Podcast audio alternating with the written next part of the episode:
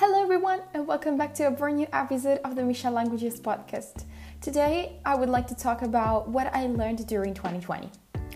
So um, before deep diving into the language learning stuff that I would like to share with you in this episode, I would like to give you a small background on my twenty twenty. So twenty twenty, you know, was a particular year, the pandemic, the quarantine, we had to stay at home. I couldn't visit my parents that often. Um, all my classes went online, you know, the stuff that we all went through. But in twenty twenty, I actually achieved a couple of goals. I succeed a little bit, you know, and I felt so happy. Um, sometimes uh, during twenty twenty, because I actually managed to graduate from the undergrad, which is linguistics and cultural mediation. Originally, I was meant to graduate in July, and then I had to postpone it uh, to October because of the pandemic situation. And I also managed to pass the entry test for the master's degree. So basically, the two most important things that were on my to-do list for twenty twenty were all completed. I ticked uh, off the the boxes from my um, bullet journal. I don't know. I hope you like this metaphor. Um, anyway, um, regarding language learning, um, twenty twenty was a mm, not so great year because, to be honest, I didn't set that many goals. The only thing that I, that was in my mind actually was to pass the exams in order to graduate with a decent degree, with a decent mark. So I was not really aiming for great marks. I was just hoping to pass them as fast as I could. But the only thing that I really planned, more or less, or at least I had an idea in my mind, was to reach the N three level. So to start the N three level in Japanese, which basically happened, but not in the way I wanted, because I feel that I still lack a lot of things in my N four level Japanese. So I'm working on N three and, and at the same time reviewing N four stuff through Tobira. But I feel that I'm that I'm advancing, I'm improving, and this is what really makes me happy, and that's it. So, you know, it was a bittersweet year for many things. But during twenty twenty, there were five things that I really learned that really helped me and are helping me nowadays uh, for my language learning journey.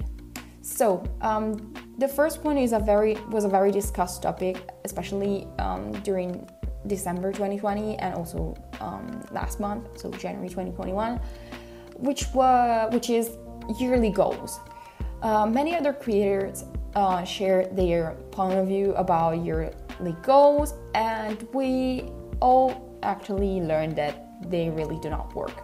At least um, if you plan too much um, on a yearly basis, it's gonna be really difficult because, as we could see in twenty twenty, everything, everything can change in just a couple of weeks.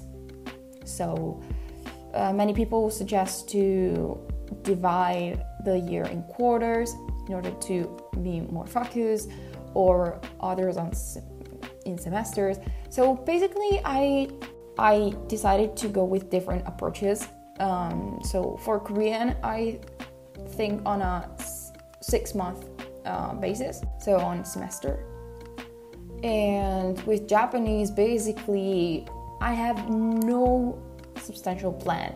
I just go by every day, every week. I plan small goals in order to stay uh, accountable, in order to improve and to motivate myself, because if I plan too much, especially in terms of time, so if I plan like on a monthly basis, I feel completely overwhelmed.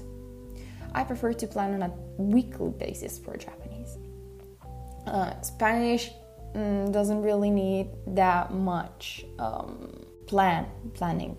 It doesn't really need that much planning, especially because I'm just taking weekly classes, weekly conversational classes, and when I can, I read um, Atomic Habits, but in Spanish, so Hábitos Atómicos, in order to, you know, reinforce my B two level, nothing more, nothing less.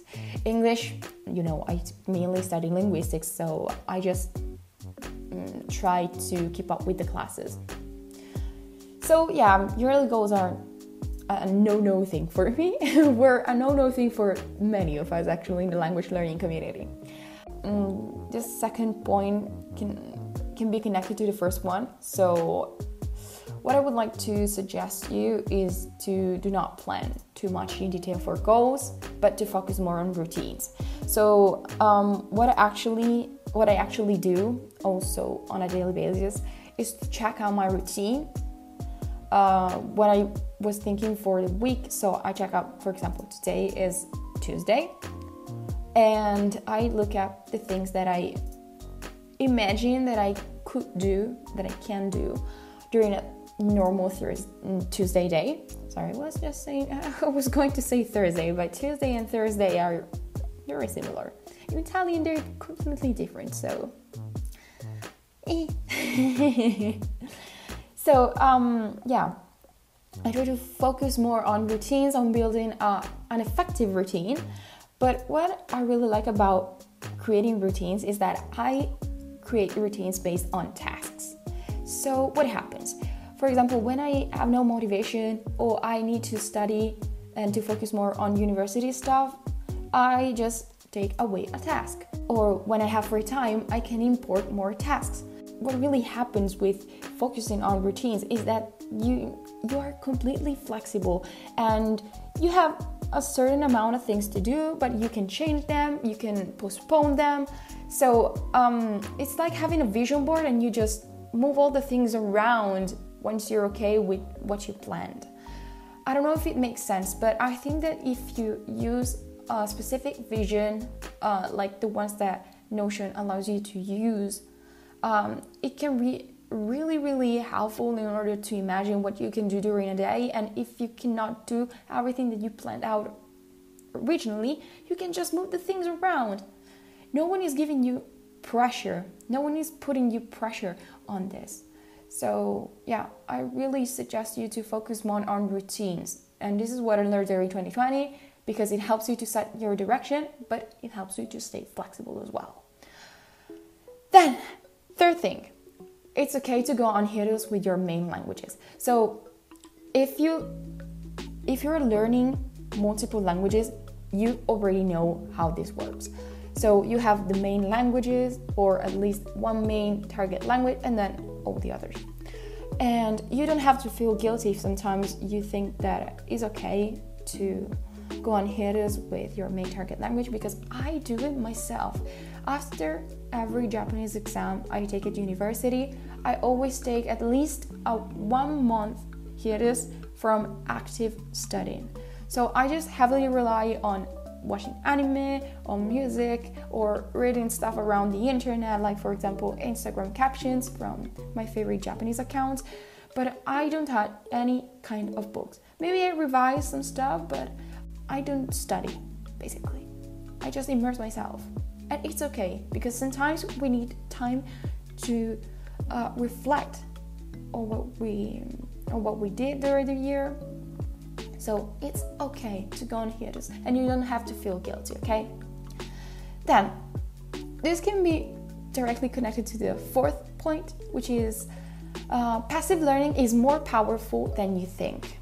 And it's true, because through passive learning, you actually see, especially when you're watching T V shows or when you're listening to a podcast. Or, so when you hear stuff, especially, but also when you read. But I, I find this method particu- particularly um, effective with listening. Um, through passive learning, you can actually see what you can understand. You actually measure what you're learning, The, the stage in which you are at the moment with your language learning journey. And it's incredible, because um, I would like to give you a personal fun fact. My boyfriend actually introduced me to Hunter Hunter uh, last year, almost one year ago. And um, through Hunter Hunter, I actually could recognize some different structures that were... Um, that were taught to me during the third year of university, which was incredible. And I also recognized Keigo, which was really, really important for my test, both entry test and both um, the, the final exam for Japanese. So, you know, passive learning is more powerful than you think because it actually helps you to measure your study level or your level in language. Hope it makes sense. Then, last but not least, language lettering is a lifesaver and a funnier way to, ner- to learn languages. Um, yeah, I discovered language lettering um, last November, well, October, because I was doing research for uh, Japanese books in order that help that help you learn Korean um, in October, and then I actually started learning Korean from this November. So yeah, uh, language lettering is a lifesaver, especially if you are planning to learn languages that are similar to each other, like in this case Japanese and Korean, or I can suggest you learning Italian through Spanish, or learning French from Spanish, or Spanish um, from Portuguese.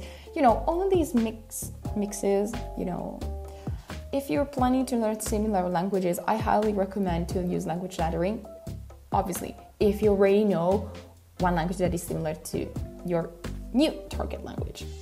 For example, if you're an intermediate uh, in, I don't know, Russian, I think that you can take on Polish without um, without many problems, you know, or any other language that is in the, um, I don't know how to say, Slavic family language?